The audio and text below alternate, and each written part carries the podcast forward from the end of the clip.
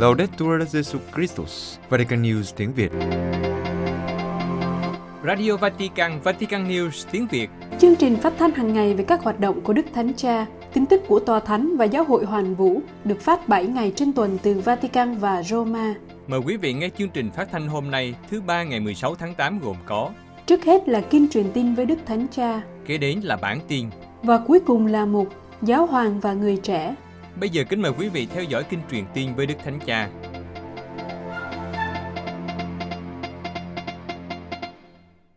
Kính thưa quý thính giả, trưa thứ hai ngày 15 tháng 8, lễ trọng Đức Mẹ Hồn Sát lên trời. Đức Thánh Cha đã có bài huấn dụ ngắn về ngày lễ và cùng đọc kinh truyền tiên với các tín hữu hành hương đền Thánh Phêrô. Kính mời quý vị theo dõi bài huấn dụ của Đức Thánh Cha. Cari fratelli e sorelle, buongiorno, buona festa.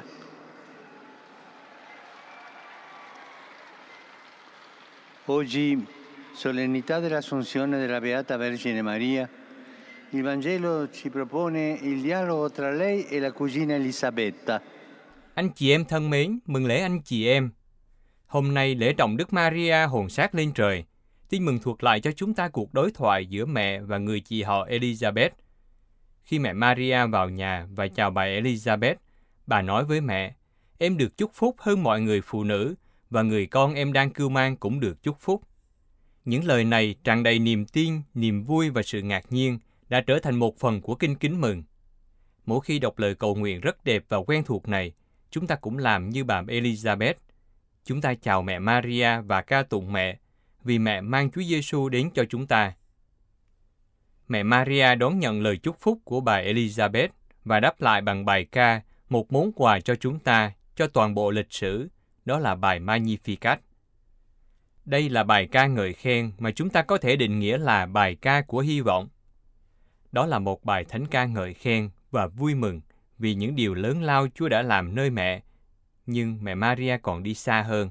Mẹ chiêm ngắm công trình của Thiên Chúa trong suốt dòng lịch sử của dân tộc mẹ. Chẳng hạn mẹ nói rằng, Chúa hạ bệ những ai quyền thế, người nâng cao mọi kẻ khiêm nhường. Kẻ đói nghèo Chúa ban của đầy dư, người giàu có lại đuổi về tay trắng. Nghe những lời này, chúng ta có thể tự hỏi, liệu Đức Trinh Nữ có một chút phóng đại không, hay mô tả về một thế giới không tồn tại?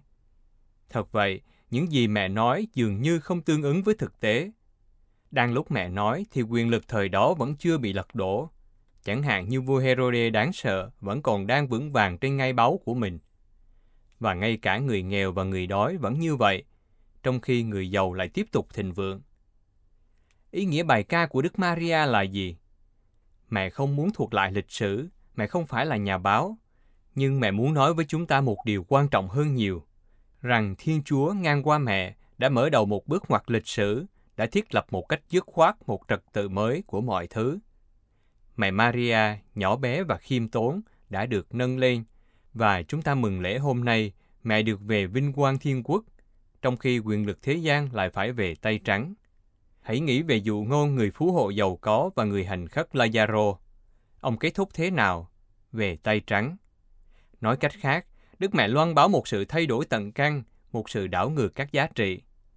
Khi mẹ nói với bà Elizabeth, mẹ đang cưu mang Chúa Giêsu trong lòng. Mẹ nói trước về những gì con mẹ sẽ nói khi người sẽ công bố phúc cho những người nghèo khó và khiêm nhường và cảnh báo về những người giàu có và những người tự cho mình là đủ. Do đó, Đức Trinh Nữ Maria đã nói tiên tri với bài ca này, với lời cầu nguyện này. Mẹ nói tiên tri rằng không phải quyền lực, sự thành công và tiền bạc sẽ được tính, mà là sự phục vụ, sự khiêm tốn và tình yêu thương. Ngắm nhìn mẹ Maria trong vinh quang, chúng ta hiểu rằng quyền lực thật sự là sự phục vụ. Không được quên điều này, quyền lực thật sự là sự phục vụ. Và rằng trị vì nghĩa là yêu thương. Và đây là con đường dẫn đến thiên đàng. Vì vậy, chúng ta có thể nhìn vào mình và tự hỏi, sự đảo ngược mang tính ngôn sứ mà Đức Maria đã công bố có ảnh hưởng đến cuộc sống của tôi không? Tôi có tin rằng yêu thương là trị vì và phục vụ là quyền lực không? Tôi có tin rằng mục đích cuộc đời của tôi là nước trời, là thiên đàng không? Hay tôi chỉ quan tâm đến những thứ vật chất và trần thế? Tuy nhiên, quan sát các sự kiện thế giới, liệu tôi có để mình bị mắc kẹt trong chủ nghĩa bi quan? Hay giống như mẹ Maria, tôi có thể nhìn thấy công việc của Thiên Chúa đấng qua sự hiền lành và nhỏ bé đã đạt được những điều vĩ đại. Anh chị em thân mến, hôm nay Đức Maria hát bài ca hy vọng và thắp lại niềm hy vọng trong chúng ta. Nơi mẹ, chúng ta có thể nhìn thấy được mục tiêu của cuộc hành trình. Mẹ là thụ tạo đầu tiên trong sự trọn vẹn cả về thể xác lẫn linh hồn, đã đạt được đích đến là thiên đàng. Mẹ cho chúng ta thấy rằng thiên đàng có thể đạt được trong tầm tay. Làm thế nào được? Vâng, thiên đàng ở trong tầm tay nếu chúng ta không nhường bộ tội lỗi. Chúng ta ngợi khen Thiên Chúa trong sự khiêm nhường và quảng đại phục vụ tha nhân. Đừng nhường bộ tội lỗi, nhưng ai đó có thể nói, nhưng thưa cha con yếu đuối. Nhưng Chúa luôn ở gần với con vì người giàu lòng thương xót. Đừng quên phong cách của Thiên Chúa, đó là gần gũi, cảm thương và dịu dàng. Thiên Chúa luôn gần chúng ta với phong cách của người. Xin mẹ Maria của chúng ta nắm lấy tay chúng ta, đồng hành với chúng ta đến vinh quang, mời gọi chúng ta vui mừng khi nghĩ đến thiên đàng. Chúng ta hãy ca tụng mẹ Maria bằng lời cầu nguyện của chúng ta và xin mẹ ban cho chúng ta một cái nhìn có thể nhìn thấy thiên đàng trên mặt đất này. Kính mời quý vị cùng hiệp ý đọc kinh truyền tin với Đức Thánh Cha. Angelus Domini nunciavit Maria.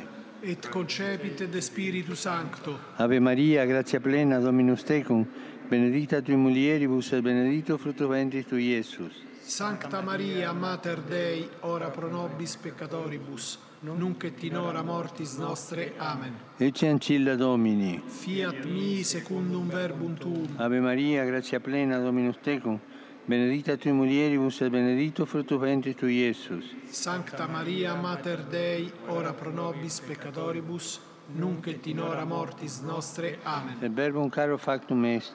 Et habitavit in nobis. Ave Maria, gratia plena, Dominus tecum, benedicta tui mulieribus et benedictus fructus ventris tui, Iesus. Sancta Maria, Mater Dei, ora pro nobis peccatoribus, nunc et in hora mortis nostre. Amen. Ora pro nobis, Santa Dei Centris. Ut digni efficiamur promissionibus Christi.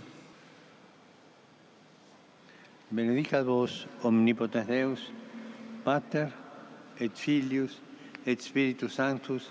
Amen. Amen.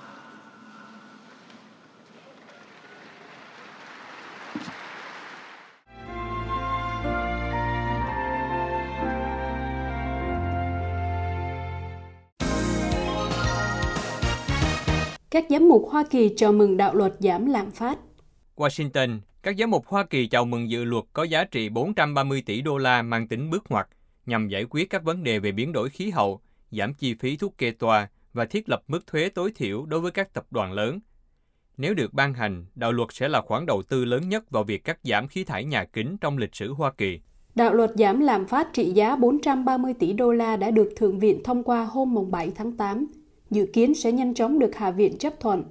Theo nhận định của các nhà kinh tế, nếu được thông qua, đạo luật giảm lạm phát sẽ là bước tiến lớn nhất trong nỗ lực chống biến đổi khí hậu và giảm chi phí năng lượng cho các gia đình Hoa Kỳ. Đây là các khoản tài trợ cho các khoản đầu tư vào năng lượng sạch, sản xuất pin và tấm pin năng lượng mặt trời, giảm thuế xe điện và các nỗ lực giảm khí nhà kính. Mặc dù dự luật chủ yếu tập trung vào việc giải quyết các mối quan tâm về môi trường, nhưng cũng có một loạt các điều khoản sẽ áp dụng trong toàn bộ nền kinh tế, bao gồm cả lĩnh vực chăm sóc sức khỏe.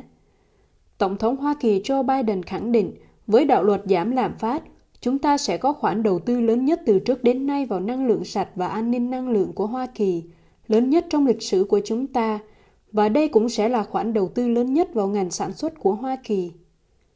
Trong một tuyên bố, Đức Tổng giám mục Paul Coakley của Oklahoma City, Chủ tịch Ủy ban Công lý trong nước và Phát triển con người của Hội đồng Giám mục Hoa Kỳ, chào mừng việc thông qua dự luật tại Thượng viện. Ngài viết, Chúng tôi biết ơn Thượng viện vì những nỗ lực của họ trong việc hỗ trợ môi trường và hạ giá thuốc thông qua đạo luật giảm lạm phát. Luật còn có các điều khoản về doanh thu để bù đắp các khoản đầu tư khi các lo ngại về lạm phát và kinh tế đang ở mức cao. Đức Tổng giám mục nhận xét, biến đổi khí hậu là một thách đố toàn cầu đòi hỏi quốc hội phải có hành động can đảm và lâu dài. Ngài cũng lưu ý rằng, nhiều điều khoản về khí hậu có trong dự luật đưa Hoa Kỳ đến gần hơn với việc tôn trọng các mục tiêu giảm phát thải theo thỏa thuận Paris, điều luôn được Đức Thánh Cha khuyến khích. Chủ tịch Ủy ban Công lý nói thêm, đây là một nỗ lực có ý nghĩa trong việc chăm sóc ngôi nhà chung của chúng ta, bảo vệ nền kinh tế và ưu tiên cho người nghèo. Tuyên bố cũng chào mừng các điều khoản trong dự luật sẽ giảm chi phí thuốc theo toa, đồng thời nhắc lại lời kêu gọi của các giám mục Hoa Kỳ đối với các nhà lập pháp, đảm bảo tất cả các chính sách chăm sóc sức khỏe, tôn trọng phẩm giá và quyền sống của mỗi người. Trong số các biện pháp được đưa vào dự luật, có chương trình 3 năm mở rộng trợ cấp cho những người không có bảo hiểm, có thể trả tiền bảo hiểm y tế theo đạo luật chăm sóc giá cả phải chăng. Các khoản trợ cấp dự kiến kết thúc vào tháng 12 theo kế hoạch giải cứu Hoa Kỳ được thông qua để ứng phó với đại dịch COVID-19. Cháy nhà thờ chính thống cốt ở Ai Cập, 40 người thiệt mạng. Cairo, trong một thông cáo, Giáo hội chính thống Copte loan tin có ít nhất 41 người chết và nhiều người khác bị thương trong vụ hỏa hoạn xảy ra vào sáng Chủ nhật ngày 14 tháng 8 năm 2022 tại nhà thờ Copte của Abu Sifin ở Giza, ngoài ô Cairo. Theo tin tức địa phương, đám cháy đã xảy ra vào một cửa hành quy tụ hàng trăm tín hữu. Bộ Y tế xác nhận nhà thờ Abu Sifin nằm ở tầng 1 của một tòa nhà đã bốc cháy sau khi một máy điều hòa nhiệt độ ở trong một phòng học ở tầng 2 của tòa nhà bị hỏng. Bộ Y tế còn cho biết thêm, lửa và khói đã gây ra sự hoảng loạn, khiến cho nhiều người dẫm đạp lên nhau để tìm đường thoát. Đó là nguyên nhân chính dẫn đến các trường hợp bị tử vong và bị thương. Bộ trưởng Y tế Khaled Abdel Ghaffar đã ra lệnh cung cấp tất cả các dịch vụ y tế và chăm sóc cho những người bị thương trong vụ cháy. Theo người phát ngôn của Bộ, ít nhất 55 người bị thương và đã được chuyển đến các bệnh viện Imbaba và Anguilla. Tình trạng báo động đã được ban bố tại các bệnh viện ở Cairo và Giza. Công tố viên hàng đầu Ai Cập, ông Hamada Al-Sawi đã ra lệnh thành lập một nhóm thanh tra lớn để điều tra về vụ cháy nhà thờ. Ngay lập tức, các thanh tra viên đã đến hiện trường tại vụ tai nạn và bắt đầu cuộc điều tra. Theo thông cáo báo chí từ văn phòng công tố viên, các thẩm phán đảm bảo rằng kết quả điều tra sẽ được công bố trong thời gian sớm nhất. Ông Abdel Fattah al-Sisi, Tổng thống Ai Cập, đã gửi lời chia buồn đến Đức Thượng phụ chính thống Cốp Tawadros đệ nhị. Hỏa hoạn không phải là hiếm ở Cairo. Vào ngày 8 tháng 8 vừa qua, một nhà thờ đã bốc cháy ở khu tư sản Heliopolis, phía đông của thủ đô, nhưng không có người chết hoặc bị thương. Chính thống giáo Cốp là cộng đoàn Kitô giáo lớn nhất ở Trung Đông, chiếm khoảng 10% trong số 103 triệu dân của Ai Cập. Tòa Thánh bày tỏ quan ngại về tình hình ở Nicaragua và kêu gọi đối thoại. Washington phát biểu về phiên họp đặc biệt thảo luận về tình hình ở Nicaragua của Tổ chức các quốc gia châu Mỹ. Ngày 12 tháng 8, Đức ông Cruz Serrano, đại diện Tòa Thánh, đã bày tỏ sự quan tâm của Tòa Thánh đối với tình hình căng thẳng ở Nicaragua và kêu gọi đối thoại. Tại cuộc họp, Tổ chức các quốc gia châu Mỹ đã thông qua 27 phiếu thuận, một phiếu chống và bốn phiếu trắng đối với văn bản của nghị quyết do Antigua và Barbuda trình bày. Nghị quyết lên án và phê bình mạnh mẽ các quyết định của chính phủ Nicaragua trong việc đóng cửa các tổ chức phi chính phủ, sách nhiễu và hạn chế tùy tiện các hoạt động của các tổ chức tôn giáo. Nghị quyết cũng yêu cầu chính phủ Nicaragua ngay lập tức trả tự do cho tất cả tù nhân chính trị, chấm dứt việc đàn áp và đe dọa báo chí độc lập, đảm bảo việc thực hiện quyền tự do ngôn luận. Đồng thời, Nghị quyết cũng thúc giục chế độ độc tài Ortega khôi phục các thể chế dân chủ và tôn trọng nhân quyền ở Nicaragua. Trong một tuyên bố, Đức ông Cruz Serrano bày tỏ mối quan tâm của Tòa Thánh, mời gọi tìm kiếm con đường cho sự hiểu biết lẫn nhau, dựa trên sự tôn trọng và tin tưởng, hướng đến công ích và hòa bình. Đức ông nhắc lại rằng, Tòa Thánh luôn sẵn sàng cộng tác với những ai tham gia đối thoại, vì đó là một công cụ không thể thiếu của nền dân chủ và là sự đảm bảo cho một nền văn minh nhân bản và huynh đệ hơn. Trong số các quyết định cho thấy sự bất hại công giáo mà chính phủ đã đưa ra trong thời gian qua, quyết định gần đây nhất là cấm cuộc rước kiệu Đức Mẹ trên các đường phố của thủ đô Managua vào thứ Bảy ngày 13 tháng 8. Nhưng điều gây xôn xao dư luận là việc trục xuất các nữ tu thừa sai bác ái của mẹ Teresa Calcutta, đóng cửa hàng chục đài phát thanh công giáo và đặc biệt là lệnh quản thúc tại gia của cảnh sát đối với đức cha Ronaldo Jose Alvarez, giám mục Mantagalpa. Trong một tuần qua, đức cha không thể rời khỏi nhà để cử hành thánh lễ, bị cáo buộc đã kích động các cuộc nổi dậy tại các quê hương của ngài. Trong tweet, đức cha Alvarez viết, Chúng tôi đang ở trong tay của Chúa. Chúng tôi muốn làm theo ý muốn của người và mọi sự vì vinh quang Chúa. Các Kitô hữu Sri Lanka kêu gọi sự hỗ trợ và liên đới quốc tế. Colombo, trước tình trạng hỗn loạn chính trị và biến động xã hội tại Sri Lanka, Hội đồng Kitô giáo châu Á kêu gọi sự can thiệp của quốc tế và các sáng kiến liên đới để giúp đỡ quốc gia đang tê liệt này. Hội đồng Kitô giáo châu Á bày tỏ sự lo ngại sâu sắc về cuộc khủng hoảng kinh tế nghiêm trọng đã gây ra tình trạng hỗn loạn chính trị và biến động xã hội chưa từng có trong nước. Nước này đã trở thành một ngọn núi lửa xã hội do kinh tế sụp đổ và tình hình ngày càng tồi tệ hơn trong nước, chủ yếu là do lạm phát, giá nguyên vật liệu gia tăng, sự gia tăng nạn đói và suy dinh dưỡng, tình trạng thiếu nhiên liệu và thuốc men, cuộc khủng hoảng trật tự công cộng, sự gia tăng bạo lực và vi phạm nhân quyền. Nhóm Hội đồng Kitô giáo châu Á do Tổng thư ký ông Matthew George Junakara dẫn đầu đã gặp gỡ các nhà lãnh đạo nhiều hệ phái Kitô giáo khác nhau ở Sri Lanka, cũng như các thành viên quốc hội, lãnh đạo các đảng chính trị đối lập, lãnh đạo xã hội dân sự, công đoàn viên, cựu bộ trưởng, đại diện công nhân, các nhóm liên tôn và các lãnh đạo cộng đồng tôn giáo thiểu số, cũng như đại diện của phong trào Aragalaya, phong trào đi đầu trong cuộc đấu tranh của quần chúng. Trong cuộc gặp gỡ, nhóm đã tham gia các cuộc họp khác nhau, trong đó nhấn mạnh đến mức độ nghiêm trọng của cuộc khủng hoảng đang diễn ra và hậu quả là việc tước mất các dịch vụ cơ bản và phẩm giá của người dân Sri Lanka. Phái đoàn tuyên bố rằng Sri Lanka hiện đang phải đối mặt với cuộc khủng hoảng kinh tế và chính trị tồi tệ nhất kể từ năm 1948, với những ảnh hưởng sâu sắc và đáng chú ý đến cuộc sống hàng ngày của người dân và tác động nghiêm trọng đến việc tôn trọng nhân quyền. Tổng thư ký của Hội đồng Kitô giáo châu Á cho biết, Sri Lanka từng được coi là một quốc gia có trình độ học vấn và mức sống cao, giờ đây đã trở thành một quốc gia nơi đông đảo người dân nghèo phải đấu tranh để sống có phẩm giá và vượt qua khủng hoảng kinh tế và bất ổn chính trị. Do đó, hội đồng gửi đến lời kêu gọi khẩn cấp. Sự sụp đổ kinh tế của Sri Lanka đòi hỏi sự chú ý toàn cầu ngay lập tức của cộng đồng quốc tế và sự liên đới hoàn toàn của các giáo hội để tránh một thảm kịch nhân loại khác. Phong trào bình dân và các cuộc biểu tình hàng ngày đánh dấu 100 ngày vào ngày 17 tháng 7. Thủ tướng Mahinda Rajapaksa đã từ chức vào ngày 9 tháng 5. Tổng thống bị trục xuất khỏi văn phòng bởi những người biểu tình, những người sau đó đã chiếm dinh thự của tổng thống. Quốc hội đã bầu ra một tổng thống mới. Lạm phát của nước này đã tăng đến mức cao nhất chưa từng có, gần 55%, trong khi đó lạm phát giá lương thực đã tăng lên 81%. Cuộc khủng hoảng kinh tế và cuộc khủng hoảng liên quan đến nợ nước ngoài mà quốc gia này mất khả năng thanh toán đã trở nên trầm trọng hơn do các chính sách nông nghiệp bị coi là sai lầm, bao gồm việc cấm sử dụng phân bón. Quốc gia này đã vỡ nợ nước ngoài 51 tỷ đô la vào tháng 5 năm 2022 và do thiếu hụt ngoại hối, nước này đã phải vật lộn để thanh toán các mặt hàng nhập khẩu thiết yếu như nhiên liệu, thực phẩm và thuốc. Làm phát giá lương thực tăng vọt đã đẩy người dân vào cảnh nghèo đói và suy dinh dưỡng. Liên Hiệp Quốc ước tính có khoảng 5,7 triệu người, một nửa trong số đó là trẻ em cần được viện trợ nhân đạo. UNICEF chỉ ra rằng gần một trong hai trẻ em ở Sri Lanka cần một số hỗ trợ về thực phẩm, dịch vụ chăm sóc y tế, nước sạch, giáo dục và y tế, bao gồm cả sức khỏe tâm thần.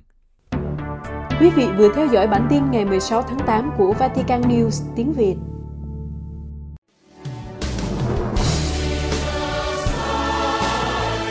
Vatican News tiếng Việt Chuyên mục Giáo hoàng và người trẻ.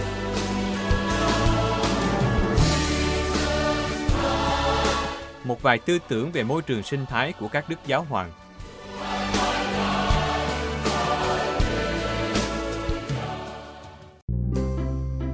Xin chào, chào mừng các bạn quay trở lại với chương trình Giáo hoàng và người trẻ. Và như thường lệ với người dẫn là mình, Jen Kabua và Trung Hưng. Các bạn thân mến, chương trình Giáo hoàng và người trẻ là một không gian gặp gỡ giữa những giáo huấn và quan điểm của giáo hội. Với những quan điểm, suy tư và chia sẻ của những bạn trẻ hôm nay, chương trình mong muốn là nhịp cầu kết nối tư tưởng, là không gian kết nối tiếng nói. Và chung tay vào hành động vì tin mừng. Các bạn nhé. Vâng, các bạn thân mến, ở tuần rồi thì chúng mình đã cùng với nhau hỏi một câu hỏi mà theo bạn Gen là khá là thú vị vì chúng ta hỏi về Thiên Chúa ở đâu trong cuộc khủng hoảng sinh thái. Và con nghĩ là câu hỏi này không không hề cũ nhưng mà cũng không phải là quá mới. Và mình có thể thấy là Thiên Chúa hoạt động qua những người có thiện chí đang dấn thân phục vụ trong cuộc khủng hoảng sinh thái nè. Và ngoài ra thì chúng ta cũng thấy Chúa ở trong giáo hội, trong giáo huấn xã hội của giáo hội. Và đi kèm với đó thì chúng ta thấy được là trách nhiệm mà giáo hội đang gánh trên vai. Và con con còn nhớ là hình như là thầy còn nói cái gì mà bơi rồi chạy ngược dòng gì gì á đúng thầy đúng rồi đúng rồi á mình rất là thích cái hình ảnh mà giáo hội chạy ngược dòng với thế gian đó à ha. nên giáo hội như nãy bạn trẻ nói đó đó là gắn trên vai trách nhiệm đảo ngược cuộc uh, khủng hoảng sinh thái và ừ. mình nghĩ một trong những nguyên nhân á, là thế gian dạy người ta đi tìm những thứ mà lượng giá con người qua số lượng nè, qua vật chất nên người ta bòn rút những vật chất từ đâu? Đó là từ môi trường nè, từ thiên nhiên. Nên Đức Biển Đức 16 á, có chia sẻ như thế này cũng khá hay nè. Đây, bạn trẻ thử thử đọc xem thế nào nha. Ok thầy, để con thử đọc nhé. Và Đức Biển Đức 16 có nói thế này. Tàn phá công trình tạo dựng bắt đầu xảy ra khi người ta không còn nhận ra nhu cầu của ai khác ngoài nhu cầu của chính mình. Điều đó bắt đầu khi mất đi khái niệm về sự sống sau khi chết. Mà ở đời này, người ta phải giành lấy tất cả mọi thứ và đạt được cuộc sống hết cỡ có thể, nơi người ta phải có tất cả của cải có thể sở hữu. Wow! Con, con thấy đây là một lời cảnh tỉnh khá mạnh á, khi mà Đức Bình Đức nói rằng người ta mất đi cái khái niệm đức tin về những cái giá trị sự sống đời sau. Ừ, đúng rồi đó. Đó cũng là những gì mà theo mình nghĩ là thế gian dạy chúng ta đó về việc là chúng ta cố gắng bám lấy những giá trị đời này. Và ở đây nè, cũng phải nói lại một lần nữa đó là của cải rồi vật chất nè thì cần thiết cho cuộc sống của chúng ta đúng không? Nhưng nó vẫn luôn là thứ yếu và chỉ là những thứ mà bổ trợ cho chúng ta tìm kiếm nước trời mà thôi. Ừ. Nên mà nếu mà chúng ta lạm dụng nó đó, rồi biến nó thành những cái trở ngại và ngắn đưa chúng ta thì thiết nghĩ là chúng ta phải xem xét lại và sắp xếp lại các giá trị trật tự cuộc sống đấy. Uhm, chà chà chà hôm nay sao mà chúng ta tóm bài gần một nửa thời gian chương trình luôn rồi thầy. Có không biết là thầy có kế hoạch hay là chương trình gì đặc biệt cho số tiếp theo số này chúng mình đang làm không? Ờ, à, cũng quên mất đó ha. Hôm nay đó mình nghĩ là chúng ta sẽ đúc kết một chút cái tinh thần của chương 10 và đóng lại chương này ở đây đó. Uh-huh. Và mình thấy là chương trình của chúng ta đó là giáo hoàng và người trẻ đúng không? Nên thiết nghĩ là yeah. Dạ. người trẻ chúng ta cần phải uh, gần gũi một cách nào đó với cách chia sẻ của các đức thánh cha thì theo mình nghĩ thì tốt hơn đấy. Yeah. Dạ. Nên ở đây nè, như nãy ở trên á, tụi mình có đọc chia sẻ của Đức Biển Đức 16 rồi đúng không? Thì giờ chúng mình thử xem một đoạn trích của Đức Thánh Giáo Hoàng Gioan Phaolô II nhé.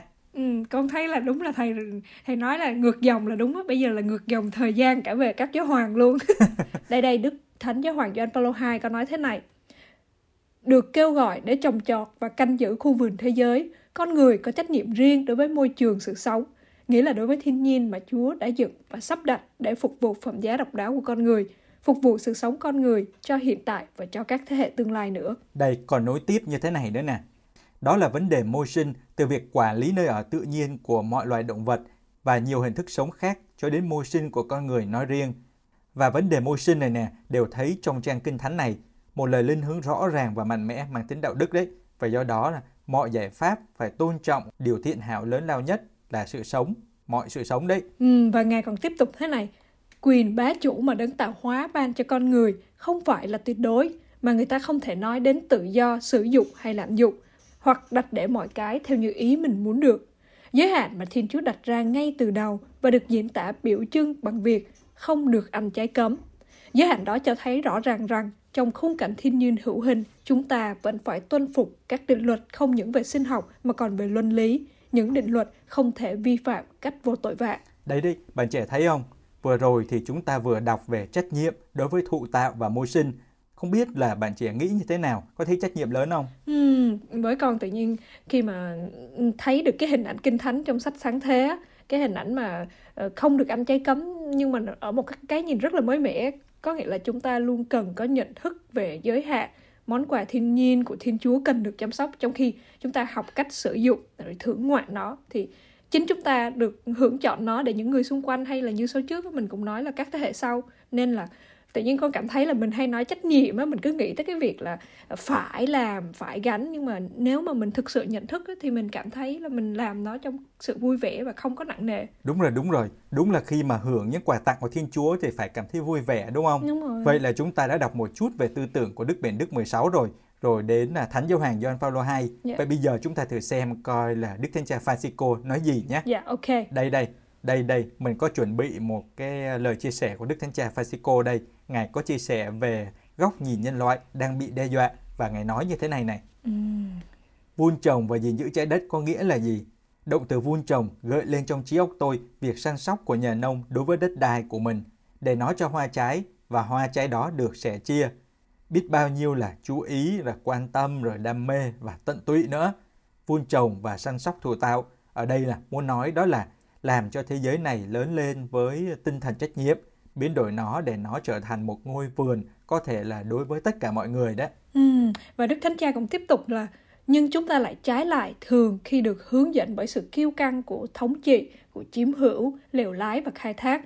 Chúng ta không giữ gìn, không tôn trọng, không coi thuộc tạo như là một ơn ban và săn sóc nó. Nhưng mà vun trồng và gìn giữ không chỉ bao gồm tương quan giữa con người với môi sinh, giữa con người với thủ tạo, mà cũng liên quan với các tương quan nhân bản nữa. Đó đó, ở đây nè, lại thêm một điểm quan trọng nữa mà không biết bạn trẻ có thấy không?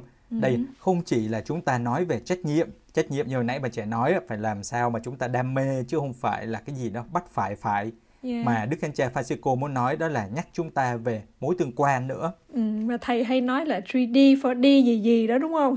Không biết là bạn trẻ có còn nhớ là 3D, 4D gì đó không? đây đây để xem này đây. Thầy lúc đấy là thầy hay nói à đúng không? Là tương quan với thiên chúa với tha nhân với chính mình và với thiên nhiên đó đúng không? Thiên nhiên là môi trường đó đúng thầy? Đúng rồi cho 10 điểm luôn. Và và à, mà nhưng mà khi mà nhắc đến cái mối tương quan cái vòng tròn mà mình thường hay nói khiến con hiểu là chúng ta sống trong một cái liên kết với nhau và nó như một cái vòng tròn á nên là nếu một cái điểm nút trên cái mạng lưới liên kết nó mà bị ảnh hưởng thì nó tác động thì nó sẽ tác động lên những cái đối tượng còn lại trước và sau nó nên là chúng ta tác động đến môi trường thì chính chúng ta đang gây nguy hiểm cho chính chúng ta trước tiên luôn. Vậy là chúng ta đã đi tạm thời xong chương 10 của sách Ducat với số cuối rồi đấy. Dạ. Chúng ta cũng đã đọc rồi à, lắng nghe một vài lời chia sẻ và lời mời gọi của các đức thánh cha. Vậy bây giờ chúng mình xin chào tạm biệt và hẹn gặp lại trong chương 11 nhé. Các bạn thân mến, chương trình Giáo hoàng và người trẻ muốn là nhịp cầu kết nối tiếng nói của Đức Thánh Cha và quan điểm của giáo hội với các bạn. Và các bạn có thể cộng tác bằng cách gửi những câu hỏi hay những thắc mắc, những tranh trở hay ý tưởng cách thức sáng tạo và mới mẻ cho chương trình của chúng mình qua địa chỉ email giáo hoàng và người trẻ gmail.com hay nhắn tin cho chúng mình qua trang Facebook Vatican News tiếng Việt hoặc để lại các dòng comment trên YouTube nhé. Hẹn gặp lại các bạn vào thứ ba tuần tới. Xin, Xin chào, chào và, và hẹn gặp, gặp lại. lại.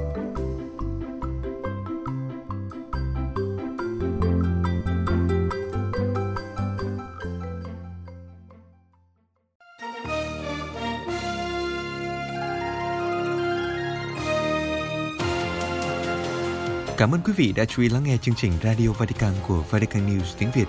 Xin Thiên Chúa chúc lành cho quý vị và toàn gia quyến. Laudetur Jesu Christus, ngợi khen Chúa Giêsu Kitô.